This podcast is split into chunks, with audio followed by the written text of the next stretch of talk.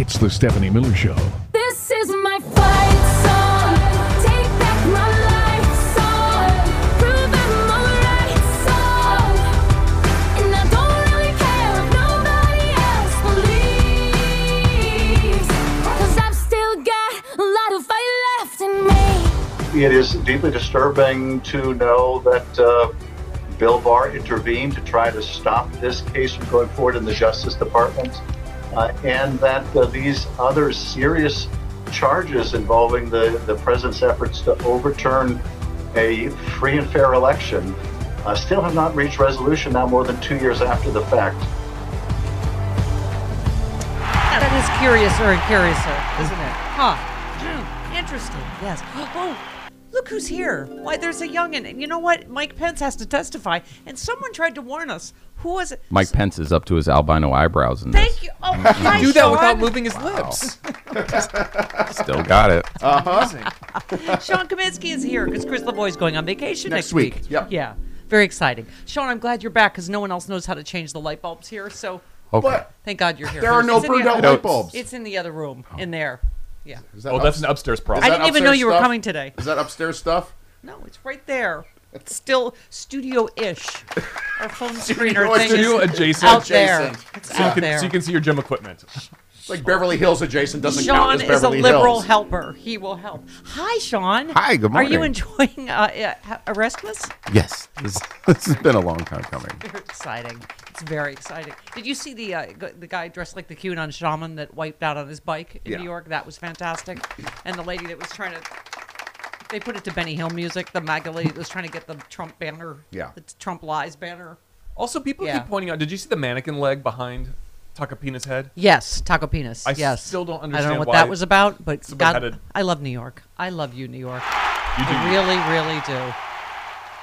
And Michael Rapaport, my new spirit animal. I can't explain how many times I've watched that Marjorie Taylor Greene. Yeah. Get out of here. It's just the New York accent. The animal. You filthy, disgusting farm animal. You filthy, racist pig. Get the out of here. That's the last here is so New York. That's Michael Rapaport. Get the out of here. Okay. He also did it to Trump, too, when Trump came in. Yeah. He's like, hey, you animal. You okay.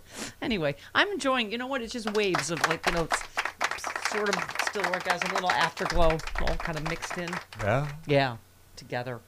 Oh, by the way, my hate mail is getting even better. Oh. Yeah, because it seems to have triggered the MAGA snowflakes over there. Yeah, I don't. This one's. Do you need some music? Yeah, thank you. Yeah. I hate everyone this morning, by the way, except for Sean.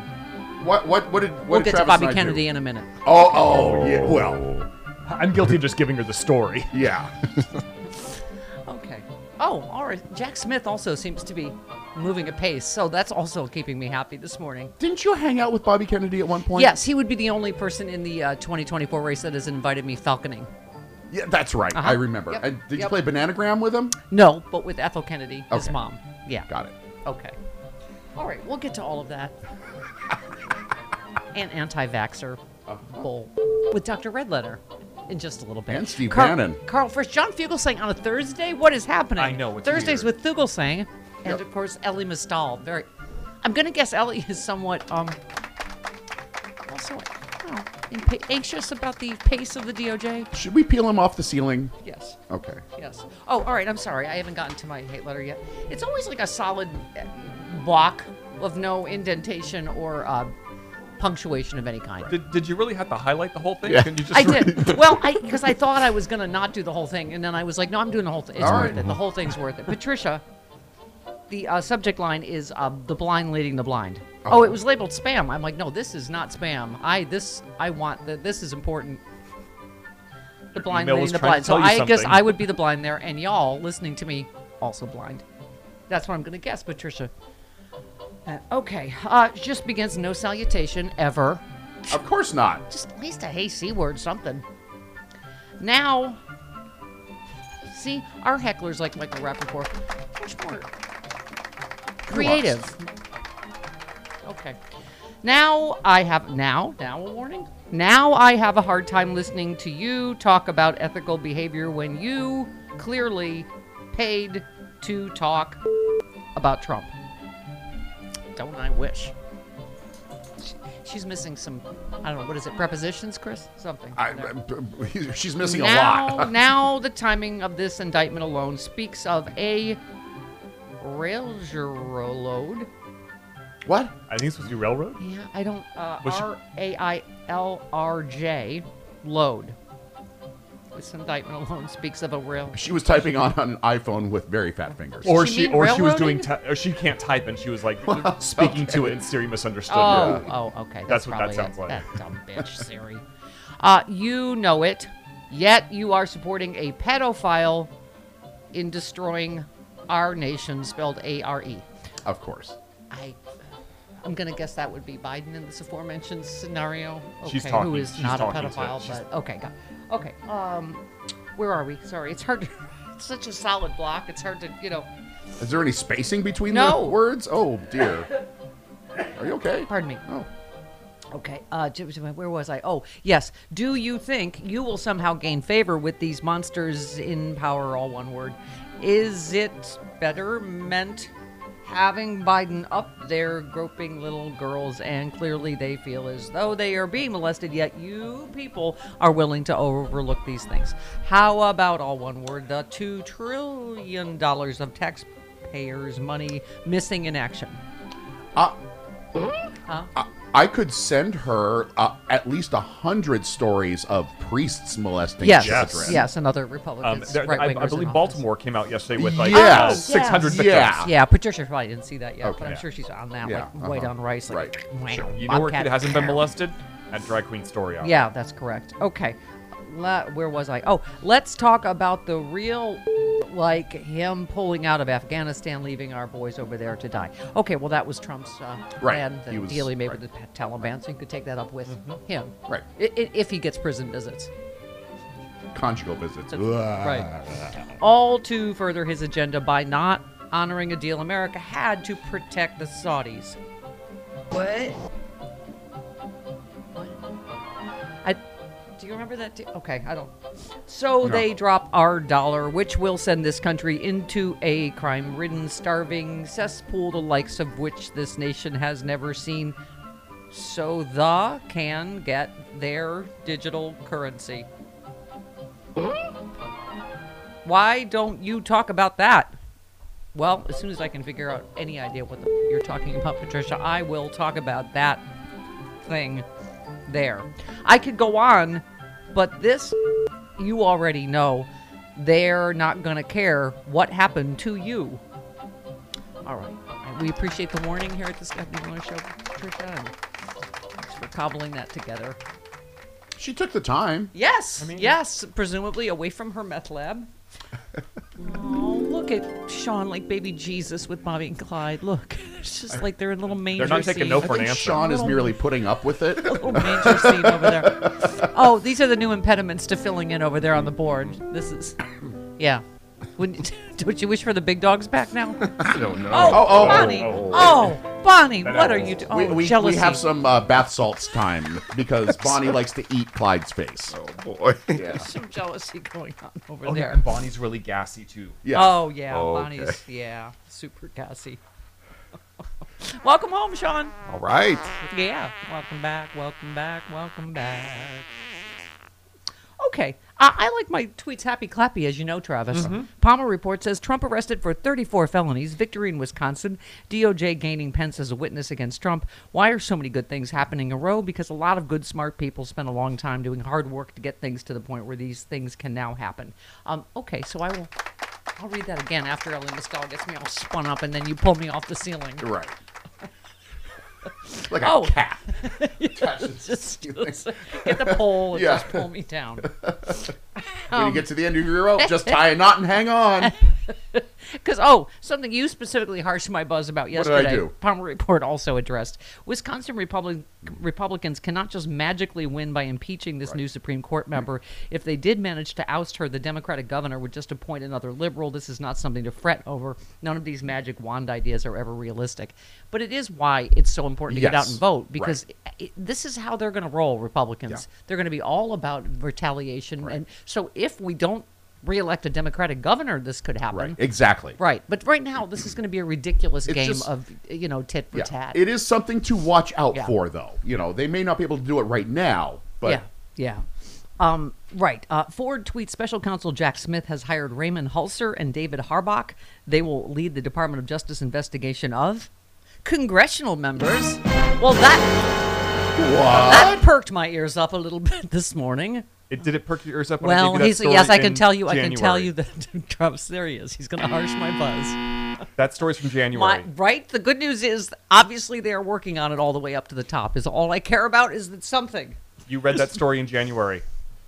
Okay, well, thank you for printing it and not telling me before we got on the air so that you can make me look dumb, because we've discussed this before. This is the opposite of producing. I'm not making you look dumb. I'm just telling you that's but thanks for pointing that out before the show. And I pointed out to that guy on Twitter. Hi, Chris. How are you this morning? I'm staying out of it. Okay.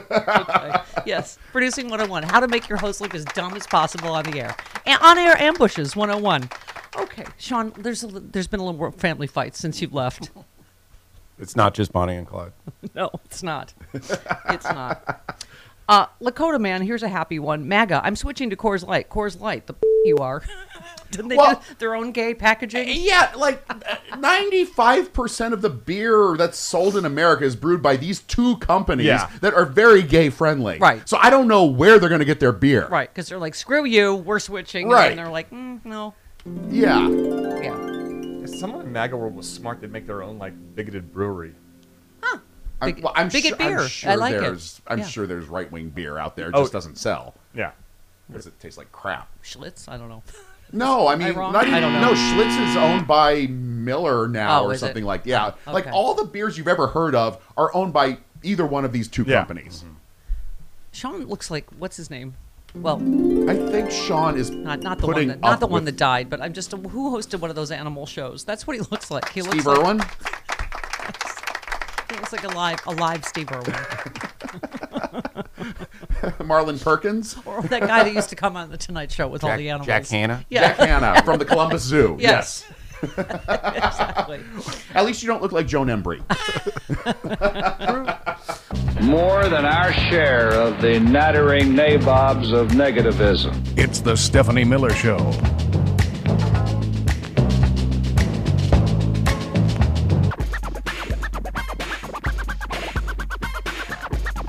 Oh my God, Becky, look at her butt. It is so big. They only talk to her. Stephanie Miller. Because she looks like a total prostitute. I like big butts and I cannot lie. You other brothers can't deny. Baby got ballet face with the Oakland blues. Playing all the current rap for the youngin'. Sean Kaminsky's back, so playing all the fresh raps. The fresh raps from 19. Okay. 80. Yeah. Yeah. I think that's Palmer Report just reminding us that the Justice Department has hired people that are investigating congressional members. Just reminding us for people that are freaking out. So yes, it might have come out in January, but just reminding us. And we will have Ellie Mystal on to talk more about the finer legal points. This is the story making me happy this morning. Former Trump lawyer says Jack Smith has slam dunk evidence on documents case. This is the guy who looks like Wilford Brimley. Ty Cobb, that guy. Oh, yeah. Yeah.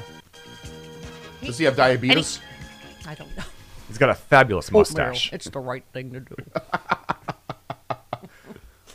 Does he sell catheters? What's with these former Trump lawyers all be on TV going, this guy's a crook. I mean, he's going to jail. Trust me, I know. I've covered up for him.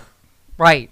But he says within 60 days, that's how strong the documents case is. That just go into the pen, Chris, is what I'm saying. Mm-hmm. I still have hopes, dreams. Prison moments. When will I see you in the pen?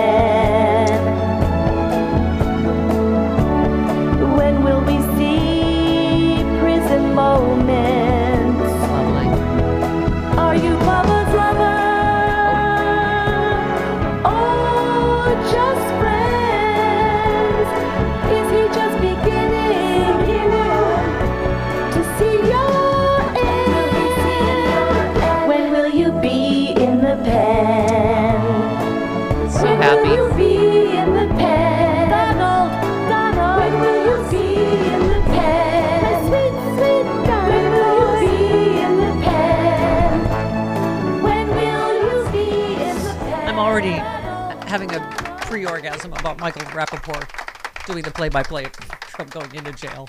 You filthy animal! See ya, you filthy animal! Get out of here!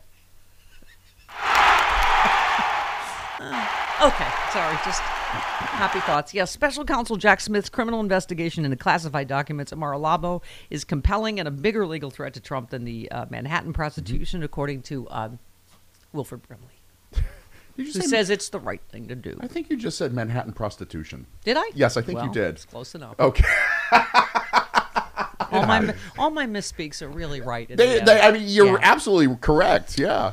Aaron Burnett said, you think Jack Smith will charge Trump with obstruction, and he's going to do that likely within 60 days? Ty Cobb said, yes, I think the evidence is falling into place so neatly on those offenses, on the false statements to the FBI, to the DOJ, on the attempts to conceal documents, both in connection with the grand jury subpoena and in connection with what the post-search warrant events.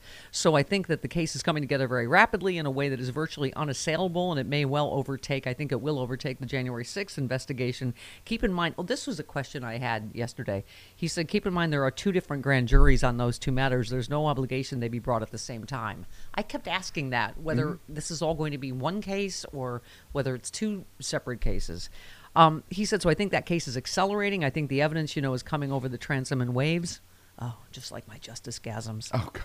All falling neatly into place. And it should not be difficult given the fact that ever since the government noticed big gaps in the documents that Trump had left at the White House and what he had previously known to have, including the letters from his, friends in North Korea, ever since they started trying to get these documents and retrieve the classified documents, there's been false statement after false statement. There have been, failures to cooperate. There's been an attempt to have employees lie to people. So the evidence is building brick by brick, and there isn't a good brick in there for the former president, except the one that he is probably, Yeah. Yes. Aaron Burnett said, just to be clear, you think within the next 60 days? I do, said Cobb. I think the evidence has come together fast enough so that could be easily charged. If it is charged that quickly, I think it could, quickly overtake the Bragg case as the lead case, most likely to get to trial before November 2024. Aaron Burnett said, so it is possible that Trump could be convicted before the election and actually could be sentenced to jail time. Yep. Jail time. I don't know why I'm saying it like that. It's just more dramatic and exciting. There are no restrictions for convicted felons to be president. Apparently not. Yeah. Was that a wrinkle in our Constitution? What? Is that a bug or a feature? I think it's supposed to be a feature, actually. Really? I think it is supposed to be a feature. Really? Huh, that's fantastic. I guess we elect the people that we deserve. Okay. All right. We have Carl Frisch. Yep. Fancy school board member. Yeah. Next.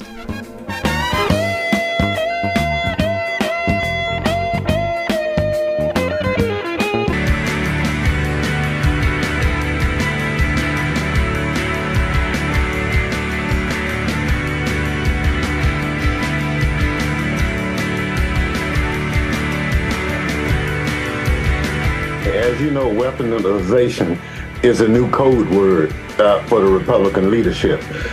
Somehow they want to convince the public that they are pure as the driven snow and, we're just only trying to get to the bottom of what's wrong. I've never known a House committee to attack a district attorney for doing his job. On cue, the headline, security boosted as judge and his wife and daughter receive a flood of threats after the Trump arrest, because of course. Let's talk to our friend. Carl. Okay. Carl Frisch. Let's talk to our fancy Fairfax County school board friend, shall we? Carlfrisch.com. Oh, hi, good morning, Carl Frisch. Hi. Good morning. I know you said off air that things just feel different, don't they, since Donald Trump's indictment? The world feels a little lighter. They do. Yeah. It feels a little saner. Yes. But I mean, I keep saying it. It's like what they're mad about is that they can't weaponize the DOJ anymore to protect Trump or against their enemies. But what do you think the judge is going to do in this case? Because you knew this was going to happen on cue, because Trump doesn't think any laws or rules have ever applied to him. So when the judge instructs him, don't talk about this stuff outside of here, don't incite violence, and there he goes, right? Well, I think it's only a matter of time before there's a gag order, and I hope that any jury brought in for this case that their identities are shielded from the public. Yeah. It's the only way to make it fair. It's the only way to keep them safe. It's the only way to make sure that they're not intimidated and that people aren't going after their family, because that is exactly what will happen as soon as the identities of a jury are known. Yeah. Yeah. Isn't that one of the worst things that Trump has left in terms of Trumpism, is this constant politicization, right? Of, you know, judges, their families, you know, going after like political, this was supposed to be the whole point, is justice is above this. And he, you know, it's like, oh, I want the jury moved to somewhere that voted for me overwhelmingly. That's not what jury of your peers means, right? Right. You know, when he chose to have his business where he chose to have his business, and when he chose to break the law where he chose to break the law, he was making a decision about where he wanted his jury to be constituted. Yeah. So you know, Carl, I'm not a legal expert, obviously, but you know, I know that there's always naysayers about the New York case.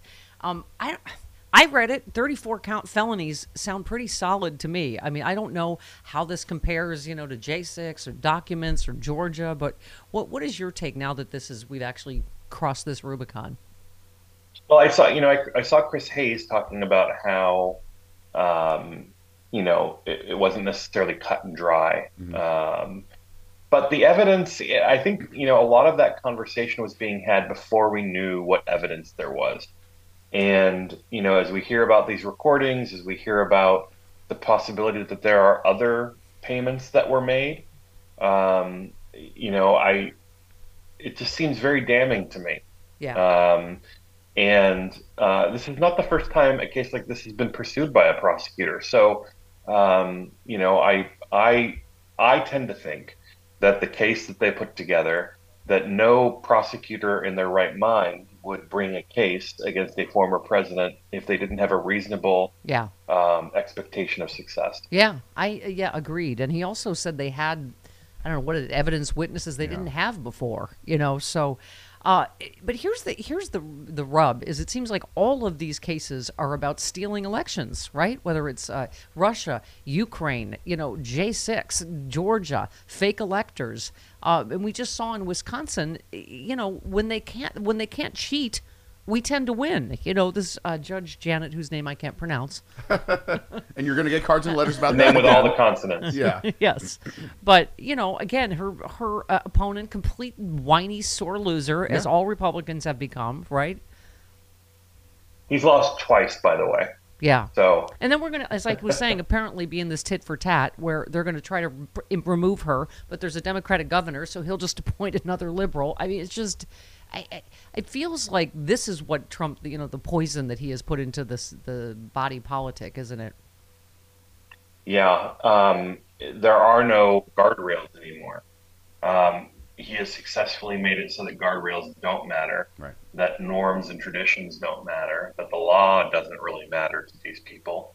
And that's what we're left with. The only way to reestablish this is by beating them very handily at the polls. Yeah, make sure that he can't get pardoned. There are way more of us than them. Right. I mean, this story today, in 2016, Trump won by sweeping the so-called blue wall of states Michigan, Pennsylvania, and Wisconsin. Thank you very much, with Paul Manafort and Russia's help, of course. Since then, Democrats have racked up win after win in these states, culminating in this week's landslide victory by Judge Janet, who we... I'm not going to try it. Okay, over the pro-Trump Justice Dan Kelly. You can just call her Madam Supreme Court Justice. There you go. One CNN commentator said the one factor, and a lot of people are saying this, I want to get your take as a former political strategist, is the Roe v. Wade decision. And not just that, but Republicans' subsequent push to ban abortion outright throughout the country, including medication abortion. That and I think gun violence, don't you, are going to be the two big issues driving things. Those issues and tax on LGBTQ people have really created a larger gender divide than there had been in many, many years. You look back at polling and you'll see that women, many women, had stopped voting with choice in mind because they thought they had nothing to worry about when it came to reproductive freedom. Yeah. And so this decision... the attacks on their LGBTQ friends that they grew up with in high school and college, and gun violence and the refusal of Republicans to do anything about it have really put particularly suburban women in a position of wondering how they could possibly support a O'Hooligan for elected office these days. I mean, in some ways, I'm glad. You've seen a ballooning gender gap. In some ways, I'm glad they're, letting Trump drag down their whole party and so focused on just being his defense lawyers, and they're not paying attention to the massive amount of students in Tennessee and what's happening in Wisconsin and elsewhere. Is there's feels like it's becoming an earthquake. You're right, of young people and women. Well, and the more that they defend him, the more they seal their fate. You cannot beat a former Republican president in a Republican primary for president if all you do is spend your time defending him. He knows that. Yeah. He probably welcomes this in some regard. Yeah. And so, all of these people who are interested in running for president, how on earth can you possibly beat the guy you need to beat if you refuse to differentiate yourself from that guy? The only way Democrats could lose, Carl, if we shoot ourselves in the foot, Bobby Kennedy Jr. Okay. If only there was something that we could take to protect us from an insurgent, I don't know what you would say, but an insurgent candidate like that, maybe a vaccine of some kind. Right. Yes. Yeah. That's funny. Okay. Dear Jesus, do we not just learn that all you have to look at is the number of Jill Stein voters in those three states, right? That Paul Manafort micro-targeted with Russia to know. By the way, Steve Bannon's the one that's talked him into running against Joe Biden in the Democratic primary. Steve Bannon, quote, has been encouraging this for months. Bobby Kennedy and a vocal anti-vaxxers testing the waters for a 2024 run against Joe Biden in the Democratic primary. He's filed the paperwork, etc. He has taken vaccine theories to Tucker Carlson so to downplay the dangers of COVID. Oh, dear God. I don't even know. And this is a person that I know and I have liked and has been on the show like a long time ago. And so it's just every time this happens, it hurts my heart when I see him on Fox News pushing this information. He used to do a lot of great work around the environment. Yeah. Yes, he has. Absolutely.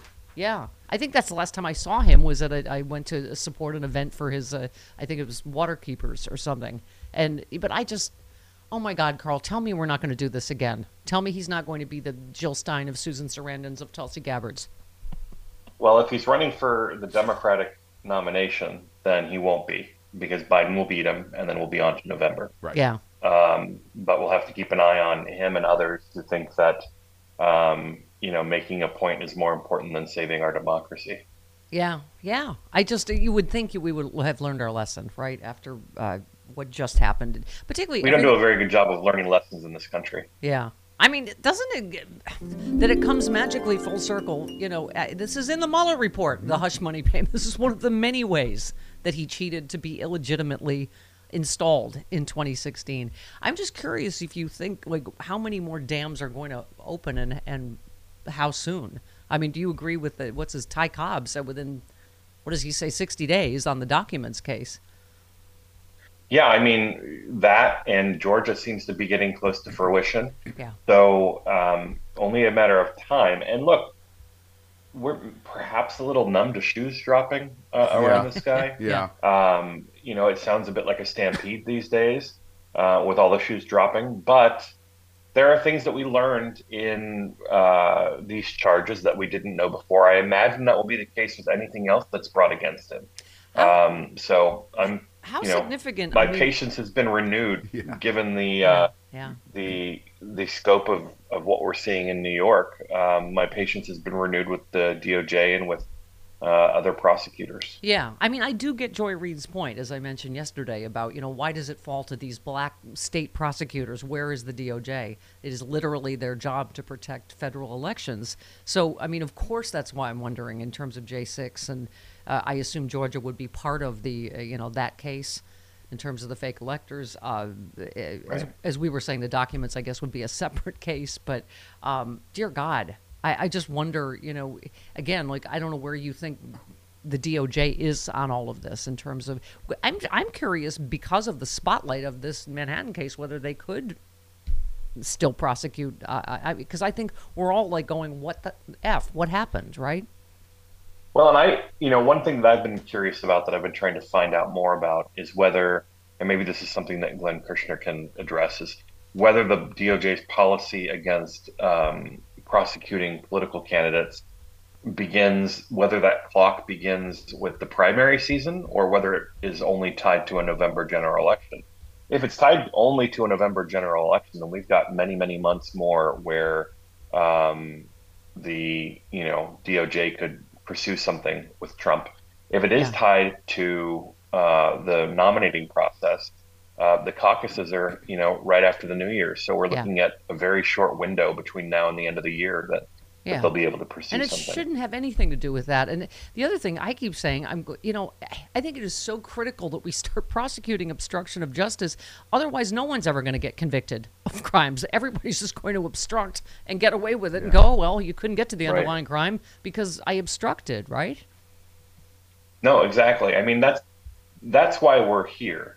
All of these examples of things that Trump was never, held accountable for, told him that he could continue doing them. And that's why there's this mounting pile of potential charges out there from multiple different jurisdictions, because he never learned a lesson. Yeah.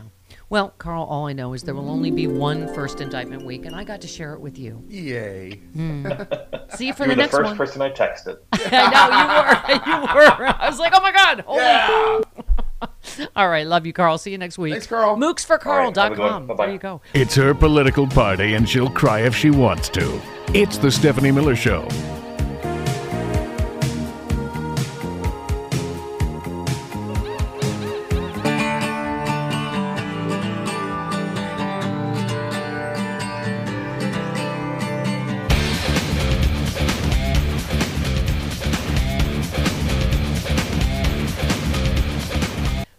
Minutes after the hour.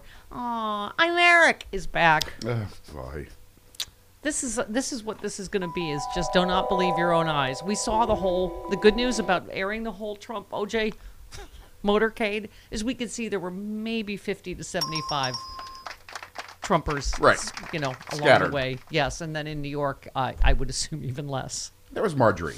And that's about it. Yeah. Okay. It didn't go well for her. Here's Eric. Here we go. Well, we got off that plane. Yep. And you saw tens and tens of thousands of people lining the streets all the way from Palm Beach International Airport to Mar-a-Lago, waving American flags and Trump 2024 flags. Sean, the love is incredible. No one's ever seen that kind of love. And this is coming off of the day that the 45th president of the United States was indicted. Yeah. And the streets are lined with people literally singing God Bless America. Tens of thousands. Now, wait, are you telling me there was no pushback from Sean Hannity that he allowed something to go on Fox's air that is untrue? Unchallenged? He did not fact check the tens of thousands of cheering. To his credit, Eric says nobody's seen anything like this because it didn't exist. Nobody has seen it. Exactly. Oh, and then apparently there were also tens of thousands of people killed because Trump was into something. What? It's insane. How many people in New York died because the entire NYPD wasn't doing their job because they were dealing with Alvin Bragg's political charade? And anybody? Bueller? Anybody? How many millions of people died because Trump was indicted? Didn't hear of any mass murders in New York? I did not. No. Okay, maybe Karen knows. Karen in Chicago, hi. Oh, my God. Mercifully, I could not hear Eric. Right. Oh. Yeah. He said there were tens of thousands of people cheering for Red Daddy. That's what he said. I'm just paraphrasing. Oh, my God. That's the most depressing part about this whole thing is the fact that there are people that actually will listen to him and believe what he says. Yeah. That's where we're at, America. But, fortunately, as Carl was saying, with Roe v. Wade, with the gun issue, with climate crisis, with banning books, taking all American history out of curriculum, young people are paying attention. Women are pissed. Yeah. And people of color are very concerned. And so, I don't think they're going to be able to win without their usual gerrymandering and lying and cheating. Ali Alexander, speaking of January 6th insurrectionists, he said out loud after this Wisconsin judicial thing, he said, I don't see how we're going to get to 270 now. Right. It's like they're admitting they have to cheat to win. They're only saying, only if they could throw out all the votes in Wisconsin and just give it to the Republican, be it Trump or whoever, could they win. Yeah, or have people like Steve Bannon get Kennedy to run against Biden. I mean, that is scary. Yeah. But, you know, I am hopeful. I'm trying to tune out the naysayers that are saying that this is a mistake to bring charges against him in Manhattan. But you give me hope, Stephanie, listening to that this whole thing with do you think you can move in with me temporarily? Because I also encounter naysayers. Oh, my God. And maybe you could be here with me every day just to go, la, la, la, la, la, we can... We'll just, absolutely, I am there. We'll use the Bruce Almighty. That, but, what, go ahead, just say something. Say anything, say Chris. Something really... just say anything. But I don't. But you're not. All right, Karen, go ahead. Okay, but listen, I don't want Mommy and Daddy to fight because then our little Sean won't come back, and we love Sean, and it just gives me so much joy. I saw Sean, and I was like, the baby's home. Sean's back. I know, hi, Sean. I know. Karen. And he already changed a light bulb for me. He's such a poor substitute for Sean. He's a liberal helper. He's such a good son. He's a very good son. Anyway, love you guys. Have a good day. Love you too, boo-boo, foo-foo, foo-foo, foo. No, don't say that. You're Sean, but with much more mass. You're like Sean ate Sean. You're like, you ate several of the original Seans. Okay, all right. All right, we have a packed Thursday show. We have Dr. Doom coming up. We have John Fugelsang because he'll be traveling tomorrow, I believe. Thursdays with Fugelsang, and then Ellie Mystal to get me all spun up for the rest of the day. All right, 58 minutes after the hour, and the baby's home. Sean Kaminsky's here.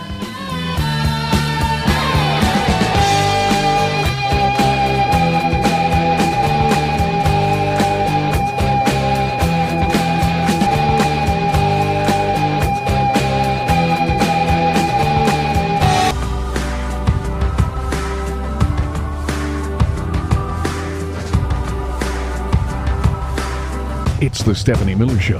This is my fight song. Take back my life song.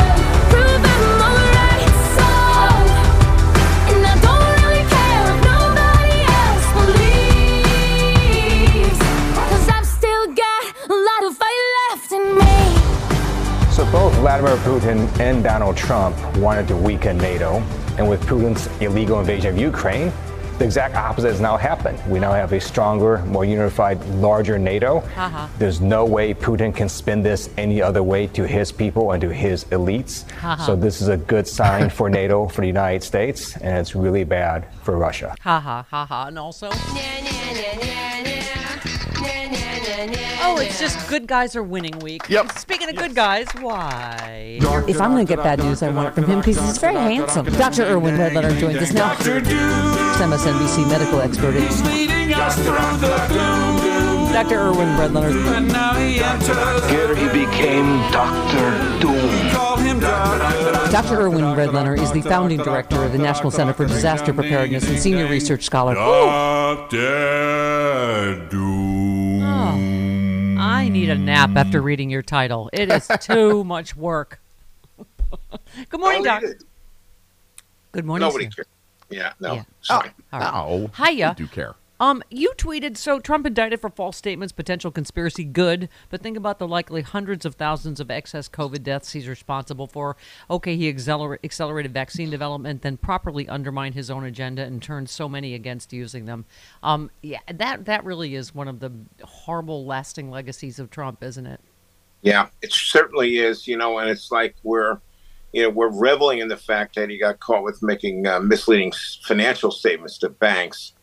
And I was thinking about that in the context of the horror that we've gone through during the pandemic years and the lives lost and the number of people he's turned against common sense and public health. And by the way, that's going to be really hard to reverse. Yeah. People now have fixed positions. They don't believe experts. They don't believe public health. And we're going to have to live with that for a while. And man, oh man, what happens when we get the next pandemic? Yeah. Nothing good, I'm afraid. And I'm afraid we're going to get a pandemic eventually. But that's the thing. Yeah. So he's indicted. I'm glad. but you know, we'll be accountable. You retweeted someone who said he kept us from fighting COVID hard from the outset, dragged his feet on testing, withheld access to good masks, promoted disinformation, and politicized the whole damn thing in order to benefit his reelection bid. And you said just infuriating, and I wish we could truly hold him accountable. I mean, you know, at least this is a start in New York. I think people want some accountability for just the massive damage he has inflicted, you know, not just here, but around the world. I was thinking of you when he gave this Fox interview, Trump, and said, well, I think, you know, Putin will take all of Ukraine eventually, saying it like it's a good thing, right? Which is what would happen if he got back in. And, you know, but the issue of this minor charge compared to culpability for COVID, it reminds me of when they had mafia leadership on the stands charging them with RICO violations as opposed to murdering and drug dealing and everything else that they were doing.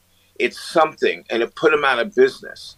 And this is, I guess, our hope is that these crimes that he's now accused of, he's indicted for, will be the beginning of the end of him as a political force in this country, although his legacy in many ways will still live on in his many mentees who have adopted, you know, mini Trump as their ongoing political personalities. But, you know, we'll have a lot of work to do to get this all really, really cleaned out of our political reality in America. We speaking of which, we were talking about Bobby Kennedy Jr., who, of course, has become well known as an anti-vaxxer, talking about running against Biden in the Democratic primary, encouraged by Steve Bannon, who basically said, I want a chaos agent, you know, to obviously hurt Democrats and Biden. I mean, it's amazing our ability to shoot ourselves in the foot. You know, Bobby Kennedy, who's done so much good work on many other liberal issues, right? Has he? I mean, it's like it's hard to remember. He's such an extremist nut job right now, and really a significantly crazy opponent of public health. It's absolutely amazing, and I'm sure you know his, you know, the cliche that his father's rolling over in his grave is not only his father, his uncles. The Kennedy name has been sullied by him. And the idea that he thinks he could somehow be an effective leader of the country is really pretty laughable if it wasn't serious. But in some ways, I feel sorry for him and for his family in a way. But here we are in the land of anything can happen politically. Here we go. Maybe we'll have a Bobby Kennedy, Donald Trump race. There you go. We're moving, baby. We're out of here. But we were saying it's just sometimes the far right and far left unite in this weird anti-vax, you know, kooky kind of area that is just confounding, I'm sure, to scientists like you. Well, it's completely confounding, but I actually wouldn't call Bobby Kennedy far left. I think he's far out there, but in an unstable way. And look, I'm not his doctor. I've never examined him, and I do know him. I've met him. And when I met him years ago on a number of occasions, he was a perfectly fine, stable, progressive. You know, he was an environmental lawyer and a very effective one. And I really, the dynamic of how he changed, I have no idea, but it's really scary. Let's talk about where we are now. You tweeted news from World Health Organization, additional boosters for high-risk folks necessary, low-risk younger people not so much, and very high-risk people should consider boosting every 6 months. Because we were saying it is still depressingly small number of us that are fully boosted at this point, right? Correct. And, you know, for many people who are really, truly not at high risk, they tend to be younger. They don't have any pre-existing important medical conditions that would put them at greater risk. They're not immunocompromised. That's a category. And they are not compelled and probably should not get multiple boosters. But people that are older, people who have pre-existing conditions and are immunocompromised. Define older. Define older, Doc. Define older. Let's see. That would be, you know... How old are you? Well, you know, that's the rub. That's the rub. Is, you know, are you talking about my on-air age or my actual age? Yeah. Like in dog years, or it varies. Are you talking about Karen's the big lie? Karen's now really ticked off that I asked you that question. So I distracted. But let's say people over 70. Some might, you know, this is what is old. Who, you know, okay. It's hard to define that, but people who are older and not as functional as they were, you know, not too many years ago. And I'd say, you know, somewhere between 65 and 75, people start fitting the category of older to the in the way that would suggest that they should get vaccinated. By the way, you said it's your 48th anniversary, you and Mrs. Doom. Congratulations. And let's just say my big lie age, you got married 7 years before I was born. Okay. Hey, you want to know my secret to a long marriage? Yes. Long relationship? Yes. Three things I've been telling my kids and everybody I could tell this. Three things. Forgiveness. I mean, legitimate, honest, genuine forgiveness. Yeah. Wasn't that the dumbest movie line ever? Love means never having to say you're sorry. Yeah, no, it isn't. But and the second thing is sense of humor. Yep. We would not have made it without laughing a lot. Yep. And the third thing is, look, Rob Lowe just said this recently, keeping the heat on. Romance. You know, Dr. Doom lasts longer given the fact that they have senses of humor and the ability to forgive one another. Dr. Doom, you saucy little minx. Do you like what is it? What are the whoopee cushions? How do you, Mrs. Doom, keep the laughter? No. I don't think I can share that. Probably, okay, never mind. No, we laugh a lot. Yeah. We make fun of each other. We just make fun of sacred cows, you know. Yeah. Good. No, we ask progressive humor, because I think we've only made 9 years. Travis has the record. I've made 8. Travis has. I've made 9. Yeah, Travis has 9. Yeah. Well, listen, follow those guidelines, man. It'll be forever. Okay. All right. I think all those things going for us. Yeah. There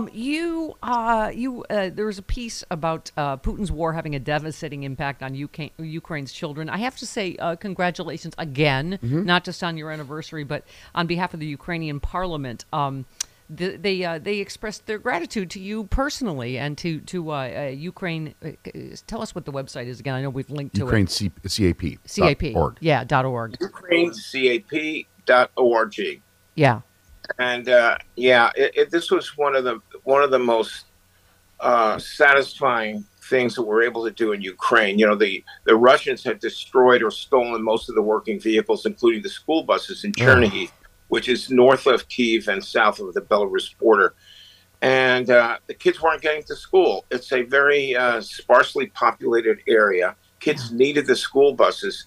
And when our people, our volunteers, told us about this, we sent them shopping in Poland. They found used school buses. We bought 6 of them, refurbished them, and sent them just a week ago up to Chernihiv, where they were received by school officials, political officials, and so on. And we got a wonderful, warm thank you video from a member of the Ukraine parliament who represents Chernihiv.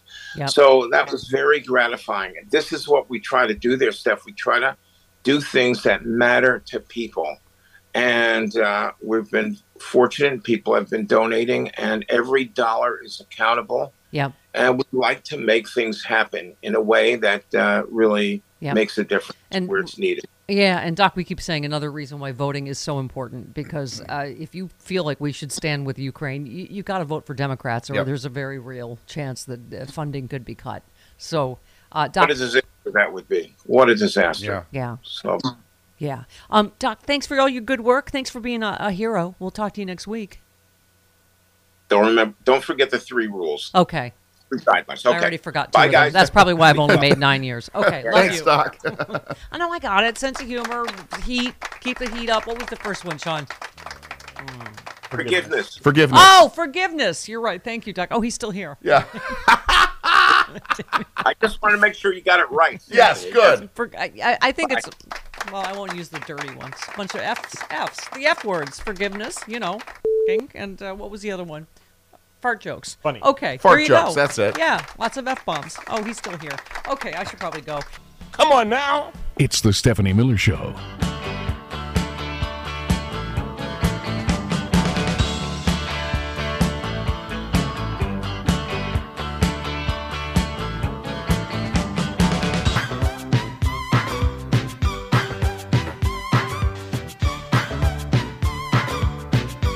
Stephanie Miller. Yes.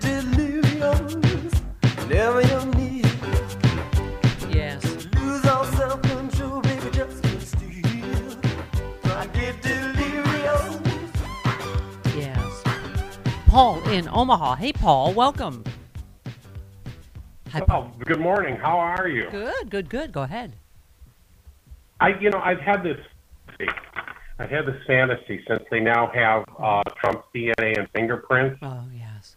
That it's going to put a red flag on about 24 unsolved murders. Amazing. The best episode of Cold Case ever. Paul, that's, you know what?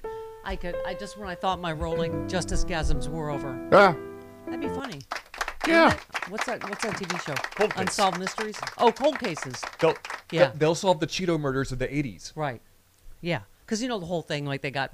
What's his name? Al Capone on tax evasion, right. Like we were saying. Maybe because that isn't like underlying it. The Manhattan thing already is tax crimes, but that would just be a bonus. Just several bodies. Yeah. Okay. What? Okay, hang on a second. Chris in Virginia. Hi, Chris. Welcome. How you doing? Good. Go ahead. Yeah. I have a vision of Trump being in jail. Yeah. Yes. With about 5 guys in black suits and sunglasses and the little earplugs. Yeah. And I guess my other question would be, does he get 2 My Pillows when he's in there? He has to bite one of them. Yes, exactly. Yeah. Exactly. Yeah. He's, obviously, yes, his Secret Service would be with him, presumably. Would they? Oh. Like, they have to be, wouldn't they? We don't. Not necessarily. Listen, Let's find out. I'm a big picture person. Don't bother me with details. He loses all privileges, doesn't he? I don't need details of his imprisonment. Let's just get to the good stuff, and we'll work out all those details later. I'm a big picture girl. Uh-huh. Okay. Let's hear from Joey Taco Penis. Okay. I love that Nicole Wallace made it seem like that was a mistake that she said. Right. What I heard you, Nicole. I know you're listening. It's Taco Penis Thursday. Yes, it is. Here he is. Mm-hmm. President Trump heard the judge. Did he? He's not done anything to try to incite violence. Clearly, yesterday was an insane scene outside, but there was no violence. He didn't call for violence. He didn't call for anything. Well, so there was that. And the reason the judge didn't admonish him or post the gag order, because he didn't do anything that would have incited violence. That's the key, inciting violence, not protesting. Protesting is what we did in this country. You know, that Boston Tea Party thing? That's fine. Yes, I guess he didn't get to the headline this morning. Security boosted as judge and his wife and daughter receive a flood of threats after the Trump arrest. Right. Okay. Joey Taco Penis again. Donald Trump knows his followers are devout. Savannah, can you take those words and say that jeopardized the welfare or safety of an individual? He's stating a fact that was written in the Daily Mail, the largest online publication in the world, where they uncovered the fact that some of the judge's family members work for...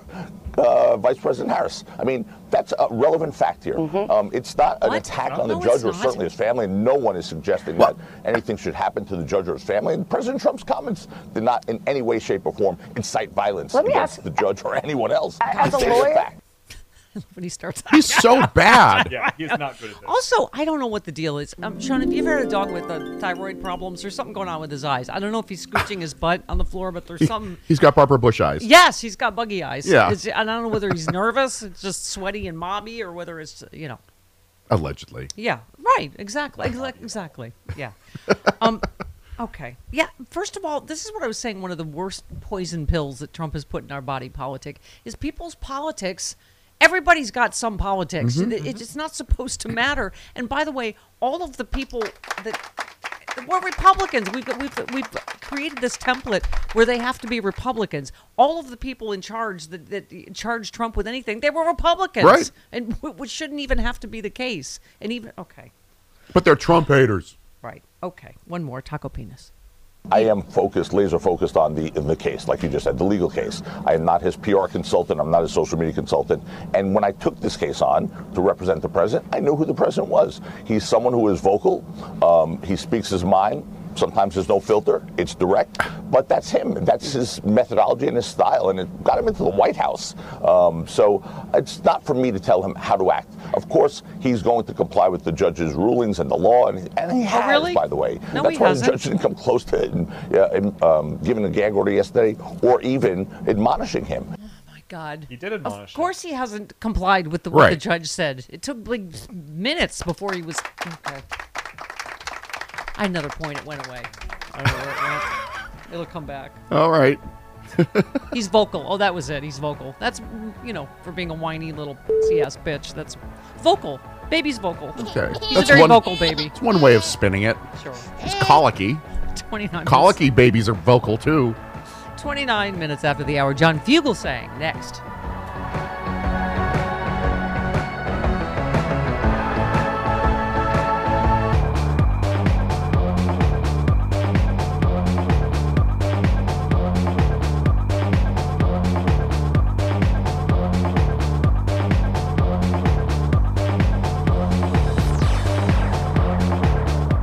My colleagues on the right are saying, well, this is a terrible precedent that others can abuse. It's a variation of the same argument we've heard for years, which is don't do the right thing because it could set a precedent for people to do the wrong thing. What would be most dangerous to our country is to ignore lawbreaking by someone because they're powerful. To essentially say for President of the United States, you get a pass. You can do what you want. You can commit whatever offenses you want.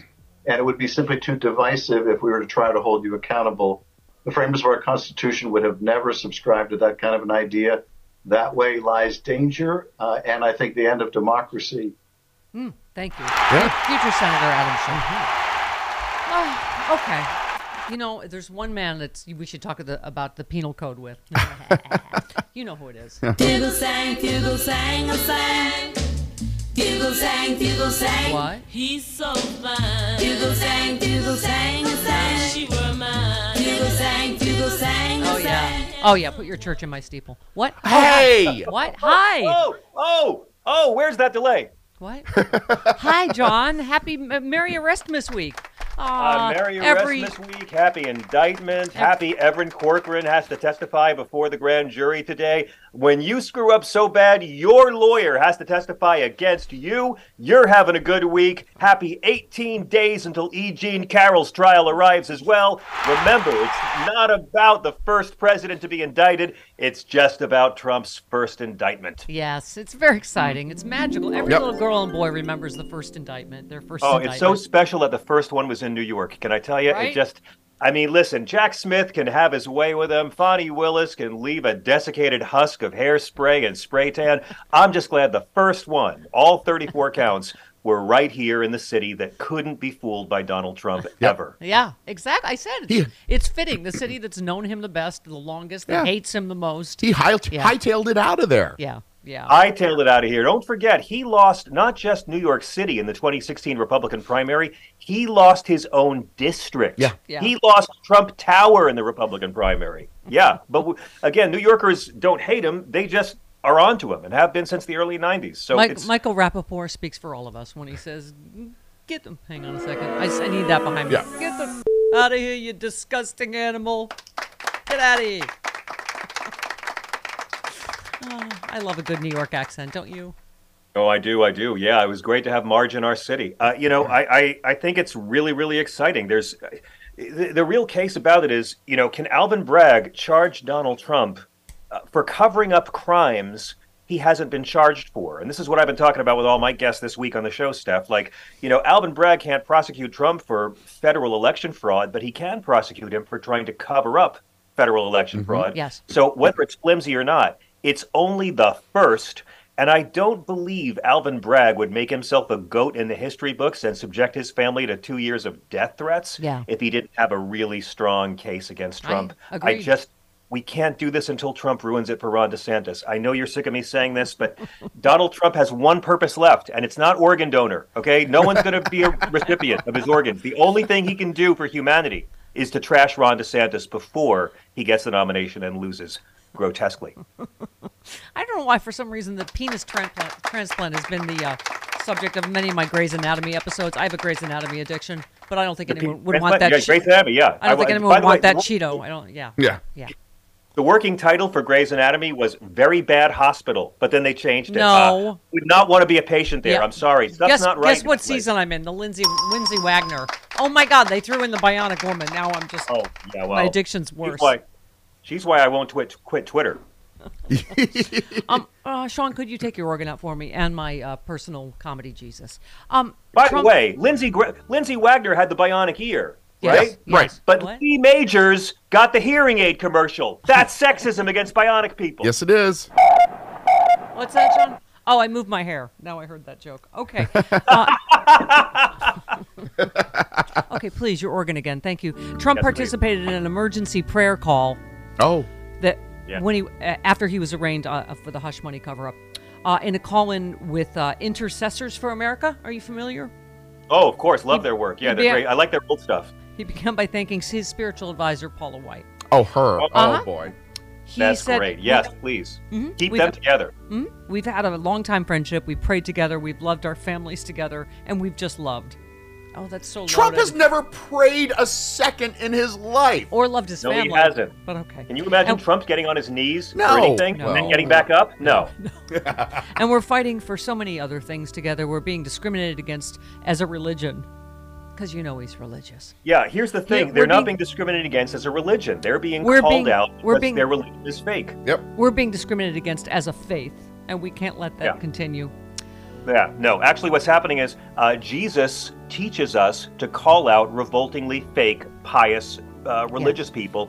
And I always say, what Jesus teachings do Trump or the GOP support? Care for the least of us? Take care of the sick and the poor? Welcome the stranger? Ha! Stop executing people? Pay your taxes? Care for people in prison? Forgive debts? No! That's funny. They use Jesus as a prop. They legislate against his teachings. I have atheists who are better Christians than Trumpers. Yes.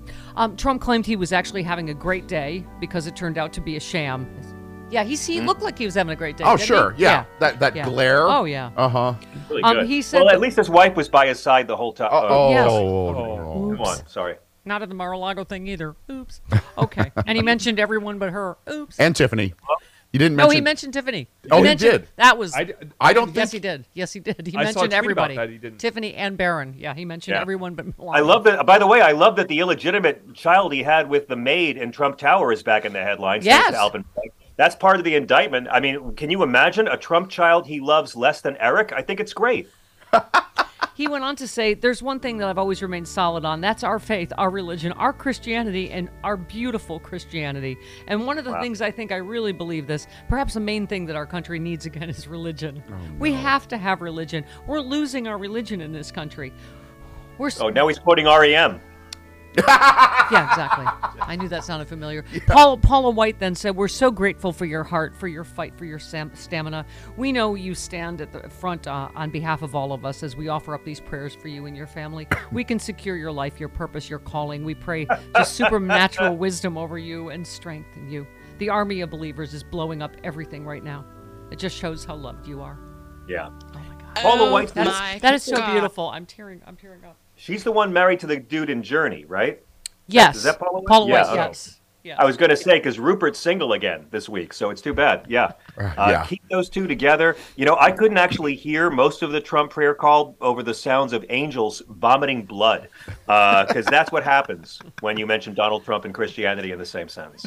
Hey, speaking of fake Christians, Mike Pence, that's the other big news, John. He will not appeal a federal judge's order to testify in the special counsel's probe of Donald Trump's attempt to overturn the 2020 election.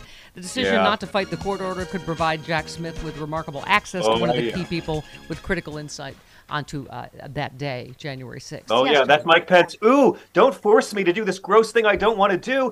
Ooh, don't force me to do this gross thing I don't want to do. Same thing he says in the bathhouse. Ooh, you're forcing me to do this thing. Ooh, now I'm going to testify. Ooh. Oh, you. Ew. You just gave me a vision of Mike Pence in a bathhouse. Oh. Yeah, well, you know. At the manhole. All sweaty. I'm sorry, but anyone who says that same-sex attraction is a choice that must be resisted probably has experience resisting it. That's all I'm saying. Alan Dershowitz predicted that Trump will be convicted in the Manhattan case. Can I get a table now? Will you see me in the restaurant now that I've said it? He's going with the biased jury thing, but you know what? I don't care at this point. Good. It's a jury of his peers from the district in which he committed the crime. I know. It's his unfair Manhattan jury. This is not a democratic prosecution. This is 23 citizens of New York who reviewed the evidence and said there is probable cause to indict. This is not by Alvin Bragg. This is not by Democrats. Yeah. The other we were saying, the Trump lawyer, Ty Cobb, the Wilford Brimley guy. Yep. I love his early stuff, too. What a hell of a ball player. Yeah. Yes. Yeah, he had a whole previous career. So he said yesterday he thinks that the Jack Smith, the documents case, that he's going to be indicted within 60 days on that, and that case is a slam dunk. He said that, huh? Yes. Listen, I think he's right. I think this whole Alvin Bragg case is just to soften Trump up. There's going to be more indictments coming. Fonnie Willis is going to do it. Jack Smith is definitely going to do it. By the way, the Secret Service, Trump's Secret Service agents testify before Jack Smith today as well. Wow. The same day, Donald Trump's lawyer, Evan Corcoran, testifies to the grand jury against his client today. Oh, God. It's just beginning. This is going to be a year-long festival, guys. By the way, speaking of the rule of law, the other story blowing up this morning, Supreme Court Justice Clarence Thomas has been accepting trips from a Republican mega-donor for more than 20 years without disclosing them as required, including trips on private jets and yachts that could run afoul of the law. In the latest of a series of ethical scandals, of the 6,533 reasons he should not be on the Supreme Court, right? Yeah, it's a good thing we have an ethics watchdog in place for the Supreme Court for things like this, isn't it? So they can't get away with it for decade after decade. Isn't that good? Yeah, I don't... He should have been impeached years ago. Thank you. Like, yeah. Okay. So didn't Scalia die on a trip that someone was flying him on for free as well? I mean, these guys do this. Yeah. And liberal justices shouldn't do it either. But Clarence Thomas, never forget, he's the only conservative appointed to the court by a president who won the popular vote, and the president who appointed him opposed the 1964 Civil Rights Act. Yep. That's all you need to know. Yep, exactly. All right, John, I save Bible Stack for you. One of them. Oh, no. Texas State Senate Education Committee this week will take up a bill requiring the Ten Commandments to be installed in every public school classroom. And another that would allow schools to hire pastors and chaplains instead of counselors. There you go. Yeah, no gun safety legislation at all, but more. Finally, someone is fighting back against James Madison. Finally, someone's fighting back against these founding fathers. Are they going to allow rabbis and imams to be counselors as well? No, don't be ridiculous. Okay, then. No. Then I think we have a problem. Don't be silly.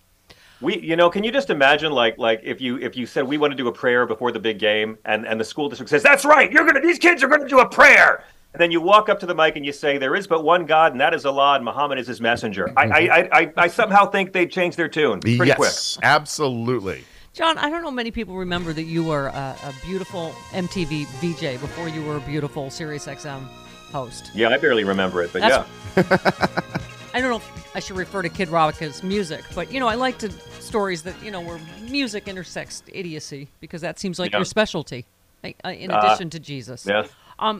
Yeah, Kid Rock cries shooting Bud Light 12 packs. Okay. Yeah, let's talk about it. It's a powerful statement he made. Kid Rock hates Americans who are transgender, and Budweiser smartly entered into a promotional deal with a transgender influencer to infuriate conservatives, which gets young people to think they're hip. That's the only reason they do it. Mm-hmm. So Kid Rock bought some cases of Budweiser, shot it with an assault rifle, and if you watch the video, he can't even hit the cases with an assault rifle. Someone off camera is actually shooting the cases, and it's like, you moron, Budweiser has your money already. Exactly. Why do you people give Nike the money and then burn the sneakers? Right. They've got your money, kid. And by the way, Kid Rock's bar in Nashville is still selling Anheuser-Busch products. He didn't really write all summer long either. Sweet Home Alabama. Yeah. But okay. Yeah. There he is, the Leonard Cohen of Generation X, Kid Rock. Generation X doesn't claim him. I don't claim him at all. All right, and of course I save Ben Shapiro for you as well. Ben Shapiro listed Build-A-Bear as one of the things he hates. Yes. But that's only because the kids beat him up when his mom takes him. Yes. Build a Bear announced last week a new collaboration with RuPaul and RuPaul's Drag Race for a new line of teddy bears for their 18+ website, The Bear Cave. Ben said, so you know when they say they're not coming after your kids, Bear that's cave, a lie. They're coming after the kids. Apparently, Build a Bear, which is a store that I've taken my kids to a lot, right? This is where you actually go to the store. They have a lot. They have sort of these kind of teddy bear skins, and you get the filling, and then you fill the bear and you take it home, and the kids love it, and it's really fun. And now it's all ruined, and we can't have nice things. Ben Shapiro's so easily triggered. My God! When the Sex Pistols did their first tour of the UK, their manager would write letters to local papers in every city they were going to play the week before, angrily protesting that these vulgar hooligans are even allowed to play at our town. And the letters would get printed, and when the Sex Pistols would arrive the following week, every gig was sold out. Because rock and roll and merchandising is all about, if you can upset the Philistines, upset the Pharisees, upset the uptight straight people, young people will think your product is cool. So there's money to be made in upsetting the Ben Shapiros, and it makes the angels happy too. Yeah, that's just a little bonus. All right. John Fugelsang here, right here on Sirius XM Progress, the best team. It's Michelangelo Ciarelli's anniversary. 20th anniversary. 20th anniversary. Yep. It's a big week for Team Progress. Thank you, John. Yeah. It was delightful to have you. You don't normally come early, neither do I when you're on. Yeah, that's not a problem for me. I was supposed to fly tomorrow down south, and now there's a storm and my flight was canceled. So, you know, I'll be ready again in a few hours. But thank you very much. Always. Love you, John. See you next week. Bye, guys. Mwah. Bye. God, it was terrible. Hilarious. It's the Stephanie Miller Show.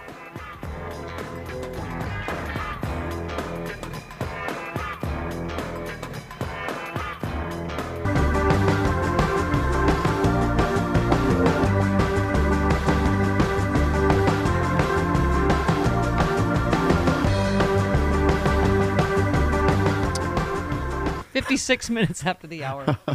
Bonnie's so excited about Dr. Marty's Nature's Blend. I can't keep her still. She's ready to run. But hike. Yes. She's a ball of energy. Yes, because of Dr. Marty. Thank you, Dr. Marty. All right, Ellie Mystal coming up in just a few minutes. It's a jam-packed show. Let's go to Wayne in Jupiter, Florida. Hi, Wayne. Good morning. How are you, Stephanie? Good. Go ahead. I'm calling about an article that was in the paper, the Palm Beach Post here recently. Our Florida legislature has approved over $100 million for our governor to form his own militia. Oh, wow. Hi. And today's Fascism 101 out of Florida. Yeah. Yes. This is DeSantis. And he wants your vote. And this would be separate from the Florida National Guard? Oh, it has nothing to do with the Florida National Guard. Wow. No. Okay. Which governor doesn't need their own militia? Everything's fine. Everything's fine. We have always been at war with East Asia. Okay, let's read another story that makes mommy happy. Okay. Trump wants everyone to know he was not at all saddened about getting arrested. It's not what it looked like. And having to plead guilty to 34 felony charges. I can say that at least for this moment right now, I am in great spirits, Trump wrote in an email. Yeah, he looked super happy, didn't he? Yeah, he looked super, super happy. Travis's mic is on. Okay. Huh? All right. Despite the bravado, one person close to Trump was struck by how and pissed off he's sounded in private the past few days when discussing the charges. That makes me happy. Two other sources who currently work for Trump note to Rolling Stone, completely unprompted, how unhappy or obviously deflated the former president is. Oh, he's a grumpy Gus. Such a grumpy Gus. Oh, would you? Someone needs a popsicle. No. Just one. Ellie Mystal, next.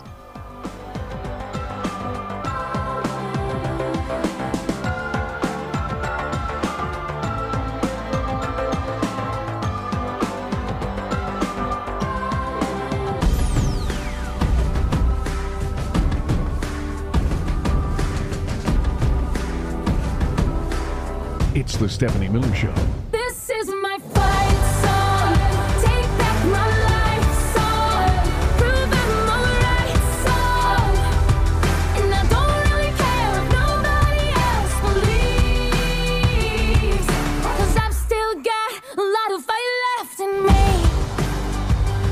So what's happening in New York is somber and sad and pathetic in a way that someone who occupied the highest office in the land should have sullied that office, as he's accused of doing.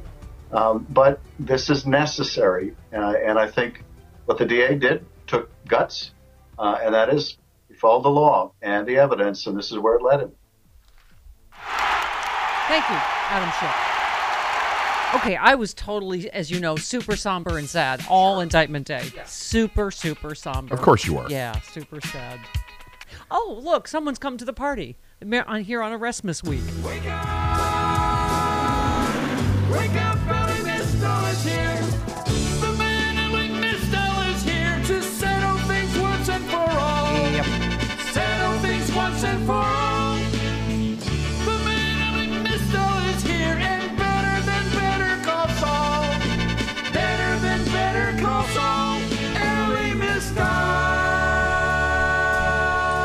Hello!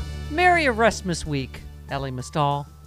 Stephanie, I mean, it's like they got this rich white man and they charged him with crimes, and I'm just so happy. Let me get the tiniest of violins for you. I'm sorry, Ellie. I wish I could hold you. I mean, yeah, okay. I am not somber and sad. Right? No, neither. F that. It's the high holy days, happy Ramadan, happy Passover, happy Easter. You know, I'm trying. Look, I'm busy trying to keep, you know, hoping that these eggs make, you know, the religious indoctrination pass over my children. That's my focus. But I am in a great mood. Look, there are some weaknesses with this indictment. There are some legal defenses that Trump has. I'm sure we'll talk about them. Yeah. But the idea that we should be sad that this. You know, career criminal is finally facing the first, hopefully not the last, better not be the last, you know, charges in his entire criminal life. Nah, that does not make me sad. Yeah. Well, and you said that. You said if you think Bragg has a weak case, then Trump should beat it. And that should be your white-wing talking point. Hey!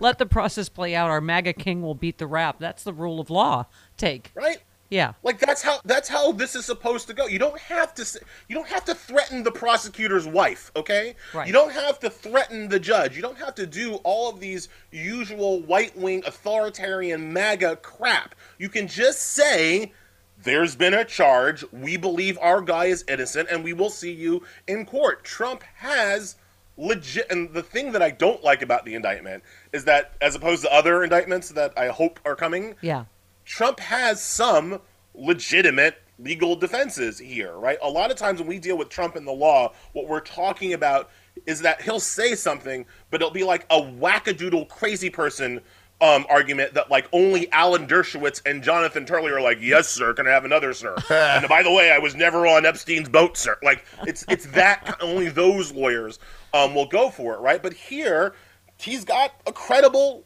case. I don't know that it's a winning case, but it's credible, right. And he could make that case while upholding and defending the idea that nobody is above the law. But they won't do that. They're acting like merely trying to prosecute him is some kind of miscarriage of justice that allows them to burn the whole thing down. And that's not how it's supposed to work in a nation of laws. Yeah. Well, you wrote a piece, Trump's indictment is a slap on the wrist, but accountability has to start somewhere. You say this isn't the case of our dreams, but Trump very likely committed these crimes. He should be prosecuted for them, and other prosecutions should follow. And you just said, you know, the spectacle that played out almost entirely behind closed doors, but was still carried on television news like Trump was flying to the moon to be arraigned by xenomorphs. I wonder how long before you got your first nerd reference. Alien. Very good. Yes. Yeah, so explain this part to us legally, though, Ellie. You said the law does not require Bragg to state why he charged Trump with felonies instead of misdemeanors, so he didn't. But Bragg appended a statement of facts to the indictments that maps out his theory of the larger underlying crimes. Bragg alleges an entire scheme that goes far beyond the hush money payment just to Stormy Daniels. That's the main thing we learned, right? That this is broader than just that. Well, yes and no, Stephanie. Like, what Bragg has to do is a bank shot to make it go from a misdemeanor. Look, criminal bookkeeping, falsifying business records, this is a ticky-tack charge. I think in my piece I called it, it's the speeding ticket of financial crimes, right? Like it's what they get you for when they don't have anything else. Now, usually falsifying business records is a misdemeanor. To make it a felony, you have to argue that he committed those falsifying of business records to cover up some larger crime.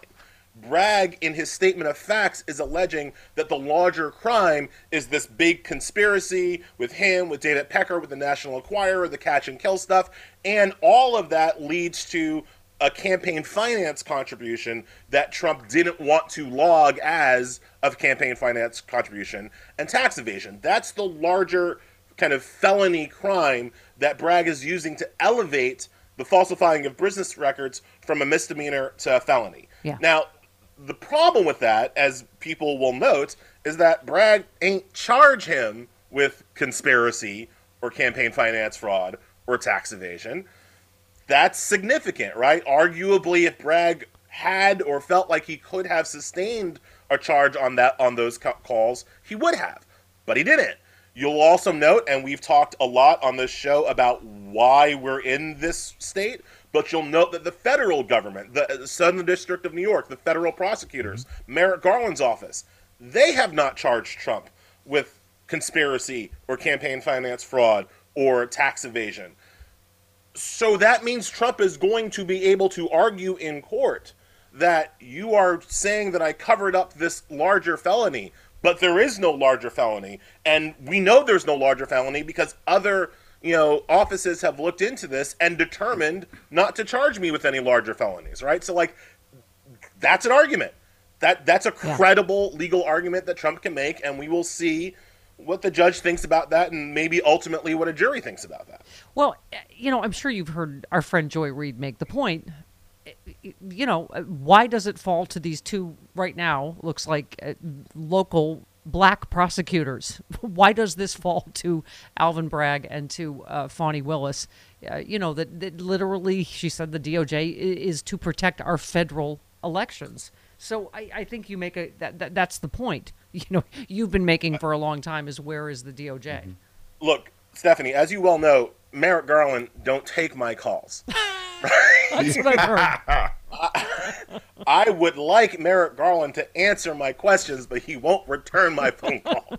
Somebody needs to ask Merrick Garland, and hopefully before he writes his book, why his office has not charged Trump with these crimes. We know that the federal investigators in SDNY have the evidence against Donald Trump for these crimes. We know that because, you know, I'm old enough to remember when Michael Cohen went to jail, right? Federal jail. Yeah. Michael Cohen was not prosecuted by the Manhattan DA's office. Michael Cohen was prosecuted by federal prosecutors in the Southern District of New York. So they have the evidence that what Michael Cohen did and who Michael Cohen says instructed him to do that. Now, Cy Vance is on TV, so the former Manhattan DA, the one before Bragg. Yep. He's been going on TV, and just full disclosure, I don't trust Cy Vance as far as I can throw him, and I don't have the upper body strength that I did in my youth, right? So But Cy Vance is running around saying that he was told directly to stand down by federal prosecutors instead of charging Trump on these crimes earlier, right? So again, why haven't the federal prosecutors, Damian Williams, the current USAO for SDNY, why haven't federal prosecutors charged them? You want to say that under Bill Barr just wouldn't let them? Okay. But then what's Merrick Garland's excuse? Merrick Garland has been in charge since March of 2021. Why weren't there charges waiting for Trump on the Ides of March 2021? And Merrick Garland hasn't answered that question, and I don't think he ever will. Just making that point while you're using your Afro pick is giving me life this morning. Okay. Yeah, I mean, and here's the next thing is that, you know, like I get all whipped up too and, you know, impatient, and then I look at, you know, the Pence story and the story about the documents case that it feels like it's, I don't know. I mean, I know Ty Cobb said he thinks the document case he's going to be indicted within 60 days. So are you feeling any hope around the DOJ, any of the DOJ cases? I mean, Stephanie, have you ever been dumped before? Yeah. Yes. Right. Had your heart broken, right? Yes. That's where I am at, right? Like I've been betrayed by Robert Mueller. I've been betrayed by Merrick Garland. Now Jack Smith is like the new girl who's just like, "Hi, Ellie, do you want to come over for coffee?" And I'm like, "No, Jack, God bless you. Leave me alone. I'm not ready to love again, Jack." You know, I'm still like in my, you know, black clothes with the mascara, and Jack's like, "Have some ice cream." "No, Jack, I can't trust you, man." You're a delight. Oh, Jack Smith is doing what one would do if one was serious about getting these guys. I just don't know that I can trust Jack Smith again because I've tried too many white men in business suits before who looked like they were doing all the things they were supposed to do and in fact were not, right? So yes, I do look, I'm on record, Stephanie, that I do think Jack will indict Trump for something just to justify Jack Smith's existence. Yeah. But how serious that charge is, and more to the point, and I've made this point before, the timing of it all right now gets to be very difficult, right? Because we're already in a situation where, I mean, look at the New York case, right? The next court date for the New York case is December 4th. Yeah.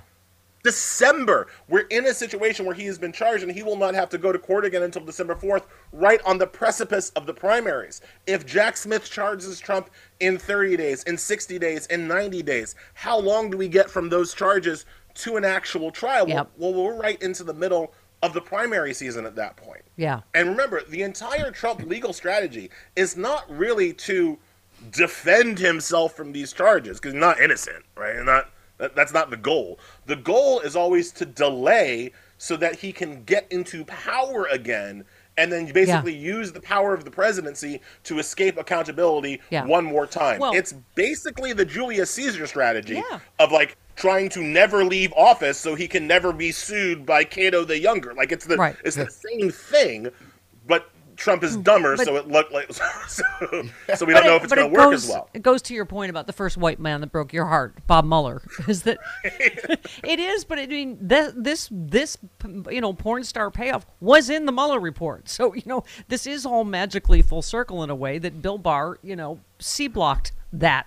Obviously. Yep. And, you know, I still to this day don't understand why he can't be charged with obstruction like Nixon's attorney general was. I mean, go ahead. Questions for the current attorney general, right? Yeah. Like at some point, Merrick Garland has to answer for what he didn't do, because we are already at the point where his lack of doing things, again, squishes the timeline to the point where it's unlikely that Trump will be brought to trial before he is the Republican nominee for office. And I will say, and look, nobody's above the law, and I don't think this politics stuff should matter that much.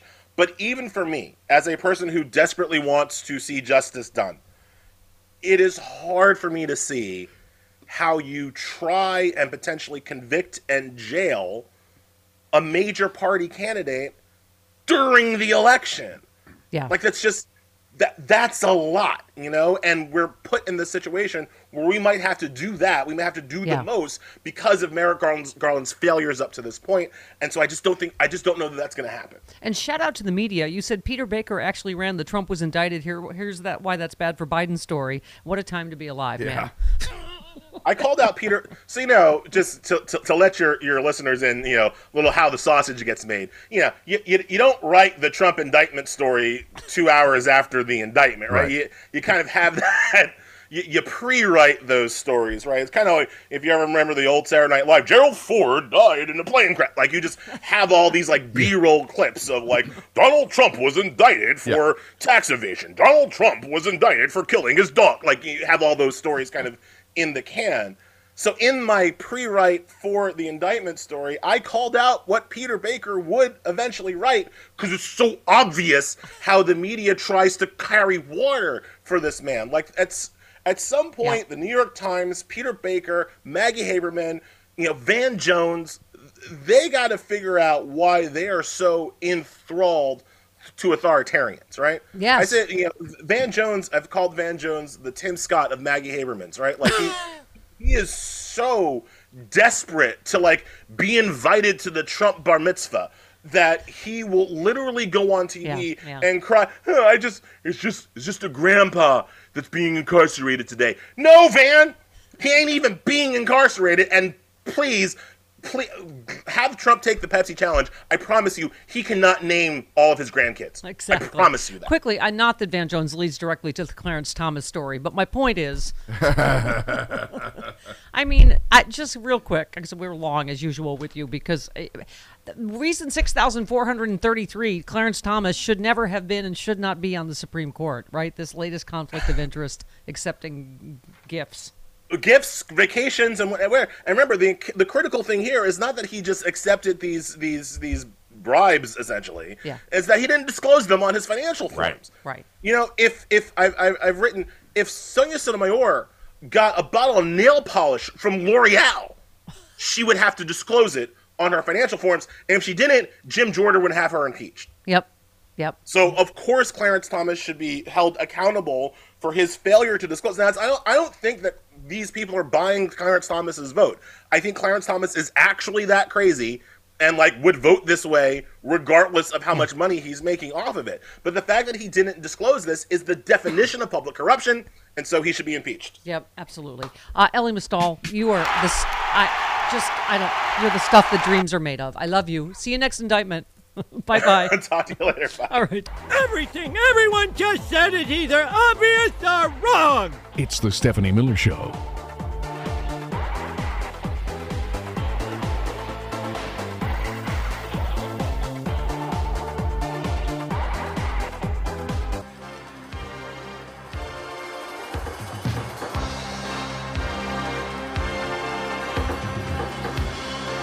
Stephanie Miller.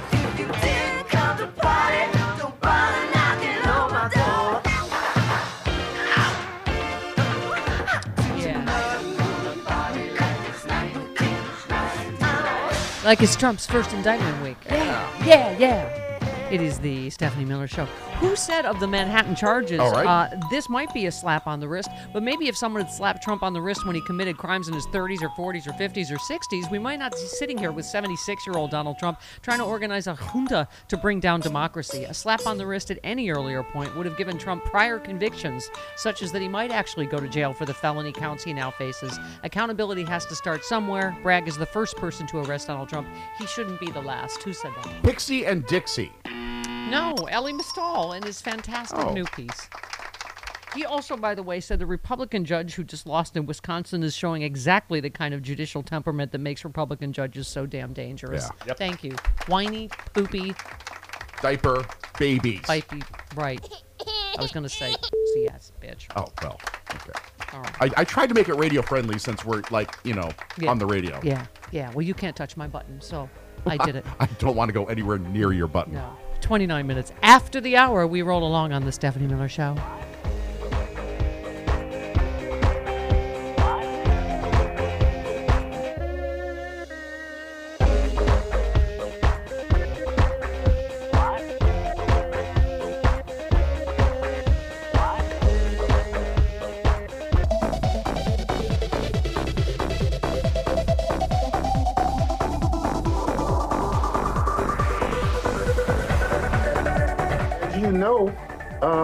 Guilt or innocent will be determined by citizens in this democracy. And so the prosecutor can present his case. Donald Trump will have his day in court and he can present his defense. But I think for my colleagues to get out in front of this like they are is very disingenuous to our system of jurisprudence in this country. So what we have to do is let the evidence defend itself. Thank you, Benny Thomas. That's what Ellie Mystal said. Yes. You think he has such a weak case, then Donald Trump should easily beat it, right? Yep. By the way, Ellie said, in some personal news, my book, Allow Me to Retort, has been nominated as a finalist for ABA's Silver Gavel Award. Oh, that's awesome. I'd like to thank all the incredibly bad Supreme Court decisions that made this book possible. Can I just say I love on Twitter when he gets into life stuff and his kids and all that stuff. He's who can't relate to this? He said, you ever one of those days where you plan to do 3 or 4 administrative errands, but you end up doing 0 because the first one eats your will to live and also cannot be resolved? Related, apparently buying a new bedroom door requires 18 phone calls and a physics degree. Me, I have the measurements. Them, well, it's a non-standard frame, so we have to send somebody to measure. Me, yes, you did. I have those measurements. Them, they're not in our system. Me, okay, but I have the measurements. Them, we'll need to send someone to confirm. Me, arg. Yeah. Measurements guy, you're all set now. You can go to the store and pick out your door. Me, I've done that. Guy, I mean with these measurements. Me, they're the same as the last measurements. Guy, well, now you can go. Me, I've paid for the door. Guy, look, you need to go to the store. Oh, my God. I've been through 1,000 versions of that same thing. Yeah. Fill in the blank, whatever thing here. Okay. Just make sure you're in the system before you leave. Oh, dear God. Yeah. Michael in Oakland. Hi, Mike. Hi. You know, excuse me. Trump has every avenue, legal avenue, to challenge and try to recuse this judge legally through motions. As a matter of fact, they get a freebie right up front. They can challenge the judge without having to prove anything. Right. They can just say they want a different judge, but you only get to do that once. Excuse me. But once the judge has taken action on the case, which happened at the arraignment, then you have to prove bias through a motion, which you can do. You're legally allowed. So in other words, he's going completely outside the law. He's being, what's the word for him? Lawless. Right. Yeah. And the way that he's accusing this judge and the things that he's saying, put aside. Don't put aside really, but put aside at least for the legality consideration that the threats and all of the danger he's created, he's got a lawful process to change the judge. And even his, you know, even Taco Pena, who's, you know, really the B team in this case, yes. Right? He came out and said, well, there really isn't any bias on the part of the judge. Now, I think what he's really trying to do is he's trying to goad this judge. Yeah. They're making some kind of misstep so that then he can say, aha, see, the whole system is corrupt and blah, blah, blah, blah, blah. Yeah. So it's hard to say exactly how this will play out, but just keep in mind, he's got a way to do something about this if he really feels that there's unfairness taking place, which, of course, there isn't. So yeah, well, he always does because he's a whiny little diaper baby. Baby, bitch. Poopy diaper. See, ass bitch. Thank you. I did, sorry, I did bleep the right thing. You did. Yeah, you were doing like three things at once there, yeah, and so I was really scared. Yeah, I did it. Really you scared. Did. You're okay. Awesome. Okay, thanks so much, Benny Thompson, on this very subject. But I'm more concerned about the fact that, as a member of Congress, we've now gone into uncharted territory. We are now moving toward telling an elected official how they should do their job. Well, I don't think anybody in their right mind, we know Donald Trump paid the money. We know that there were circumstances around the payment of the money. So it's not a question of did he or didn't he, but my Republican colleagues are somehow saying because the district attorney is doing his job, that's not right. Yeah. Did Jordan actually have the giant balls to say this really is about election interference, meaning us interfering in Donald Trump's election with this prosecution? Yeah. So yeah. Skipping over all the election interference in 2016 that Trump participated in. This is okay. Sure. I just wanted to make sure I heard that. President Biden had that cheesy smile on his face yesterday when he got asked the question. Well, I mean, what did that smile mean? I don't know. We do know that he's conceded that he used federal funds. His latest correspondence back to us, he's conceded that he used federal funds. We know this investigation grew out of the special counsel Mueller investigation. That, of course, is a federal statute, and of course we know that this is all about an our judgment, election interference in the most important election we have. What is he talking about? Can you believe that came out of his necrotic E.T. dying in a creek head? Yeah, I can. It's pretty easy to manage. Yeah. It's right on track. Okay. Here he is. President Biden had that cheesy smile on his face yesterday when he got asked the question. Wait, what did that smile... Is that 18? Or... 18. Yeah, that's 18. Oh. It's the same one. All right, skip to the next one. Intimidation. This is about chilling everyone's speech, making everyone stay in line. Even the judge yesterday said, hey, Mr. Trump, President Trump, be careful what you say. I think that's a message to all us regular folks across the heartland. And to me, that's the most alarming thing of all. Yes, it's message to all you regular folks across the heartland that when next time you pay hush money to a porn star right before the week before your presidential election, let that be a lesson to you, heartland people. Make sure you keep track of it in the books properly. Right. Also, when your lawyer takes out a home loan to pay the hooker. I, for one, love Joe Biden's cheesy smile. Can I just go on record with that? That was great. Yeah. If I could cut the audio of that, I would. It's a 20,000-watt smile. Thank you. Steve in Chicago. Hi, Steve. Hello. Hello. Can I just say I adore Taco Penis when he says things like, oh, a protest like the Boston Tea Party, and completely ignores the fact that that was a violent assault on private property. Right. Mm-hmm. They went onto a private ship and took private property and destroyed it. Right. Now, what is the difference between those folks and say, oh, BLM? Yeah. I'm trying to figure out what the difference is. Just in case you haven't noticed, they're black. Yes. The B stands for black. Okay, we all come back to the same question. That is, when will he be in the pen? That's what I want to know. Prison Moments. Night Rock. When will I see you in the pen? Yeah. When will we see Prison Moments? We needed Adam Schiff to introduce this. Yes. Are you mama's lover? Smooth jazz, Congressman. Oh, just friends. Is he just beginning to see your end? When will you be in the pen? When will you be in the pen? Donald, Donald. When will you be in the pen? My sweet, sweet Donald. Yes. Beautiful. Yeah. Thank you, Mary Ann Arbor. Thank you, Rocky Mountain Mike. Michael in New York. Hi, Michael. How are you? Sexy liberal mama. Hello, Michael. You know, I'm really tired of these Republicans, and especially Trump and his lawyers, going to keep saying, there's nothing criminal. There's nothing criminal. Let's get right off the bat here.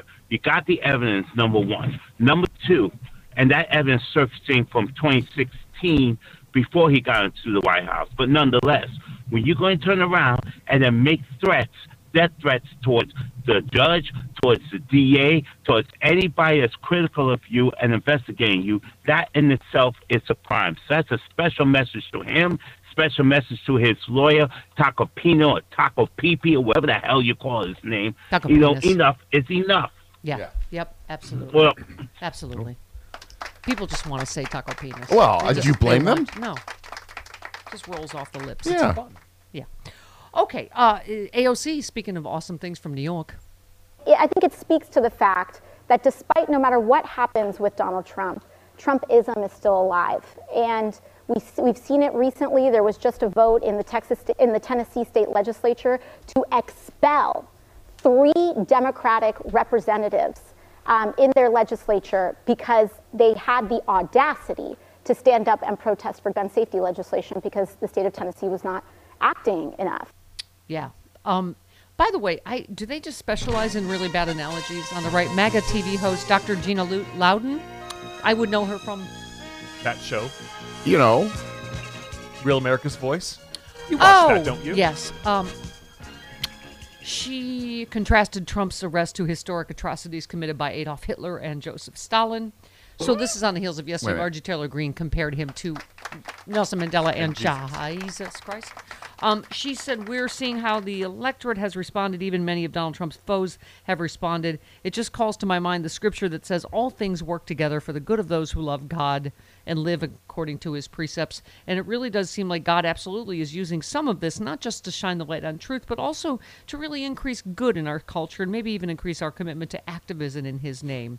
That's what I want to ask you. I want to ask you about, none of us look back at what happened in Russia or in Mexico, or especially more recent history with Hitler, Stalin, Mao.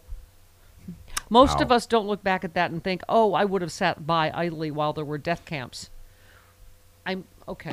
Sounds like God needs to do some good old-fashioned smiting. Okay, so she's warning of massive assassination and death camps. Oh, after Trump is arrested. Has any of that happened? Is that in my morning sack? Haven't seen reports of. Are we just sitting by and letting that happen? Apparently we are. I am literally sitting by and letting that happen. Yeah, there's a death camp right up the hill here. Didn't you see it? Is there? Yeah. I didn't know. I'll go hike there after. Okay, good. Ken in North Carolina. Hello, Kent. Merry Erasmus Month. Merry Erasmus Month. And MOOCs and Bonnie and Clyde. Thank you. Anyone with a platform, I sure would hope. I was hoping Ellie would still be on, but that's okay. Anyone with a platform should remind people how Trump acted when the Central Park Five were basically crucified in the court of public opinion. Yeah. And Trump ran a full-page ad in the New York Times condemning them and urging the governor to bring back the death penalty so those kids could be executed. Yeah. And the worst part, I mentioned this yesterday, Ken, the main thing is that he's never taken it back or apologized, despite them being exonerated completely by DNA evidence. He just keeps spouting some bolt about, they never should have settled that case. Is like, okay, like he has any leg to stand on. By the way, I think it was Trump that mentioned that the penalty for espionage, which he will be his next conviction, is execution. So I'm just saying, if you're looking for, karma for magical full circle. I'm not saying. I'm just saying. I'm just saying technically he brought it up. He did. Yeah. I'm not rooting for anyone's death. No, of course not, okay. Chris. Of course not. All right. Okay. Oh, God, you're killing me. It's the Stephanie Miller Show.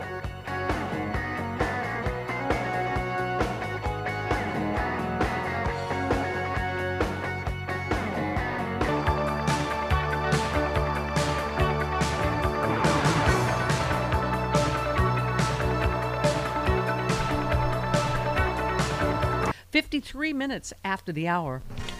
Oh, what has Twitter engaged in today? What happened? Well, NPR CEO John Lansing condemned Twitter for labeling the radio giant as U.S. state-affiliated media.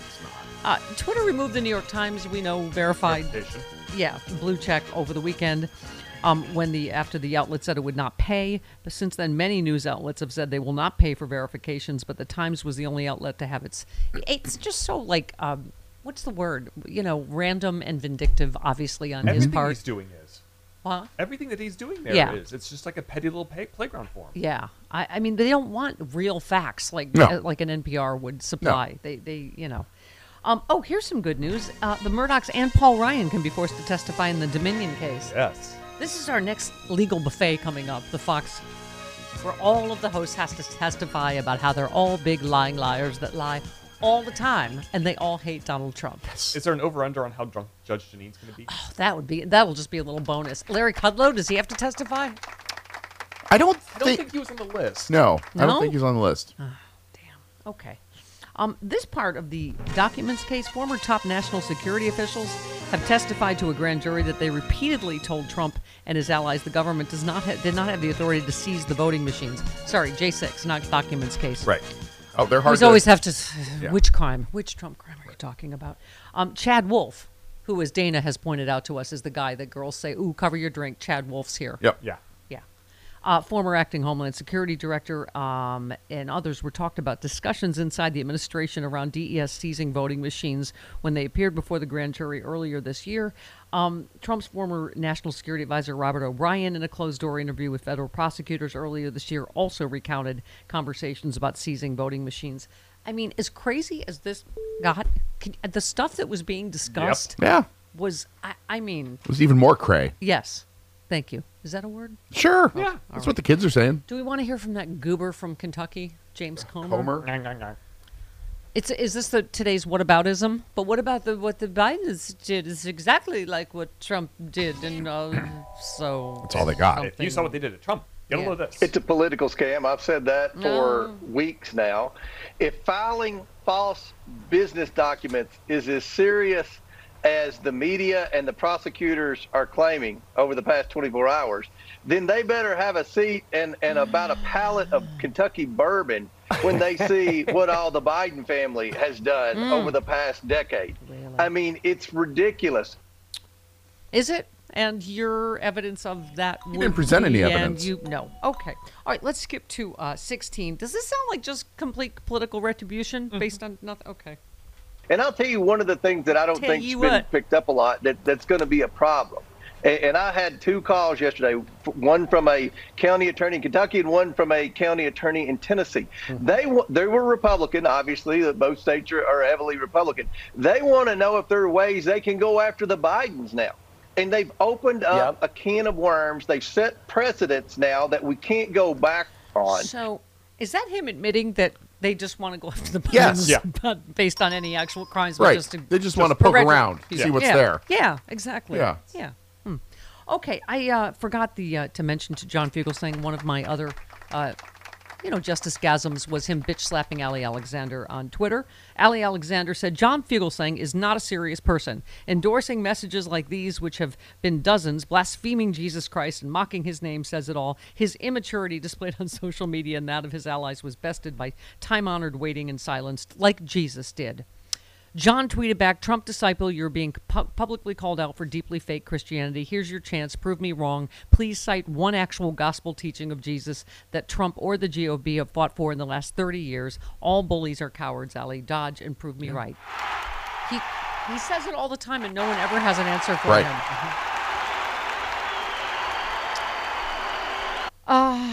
One last one. John said, don't say gay won't protect gay kids from anti-LGBTQ abuse, but it will protect straight kids from having to learn that anti-LGBTQ abuse is wrong. And that's the point. Yep. Thank you, John. All right. Tomorrow, Glenn Kirshner, Frangela. Yes. It's a normal Friday. And on Monday. Oh, Noel Kassler. Yeah. Yay. All right. And Sean Kaminsky will be here next week as well. Well, beginning Wednesday, yes. It's very exciting. All right. See you then on The Stephanie Miller Show.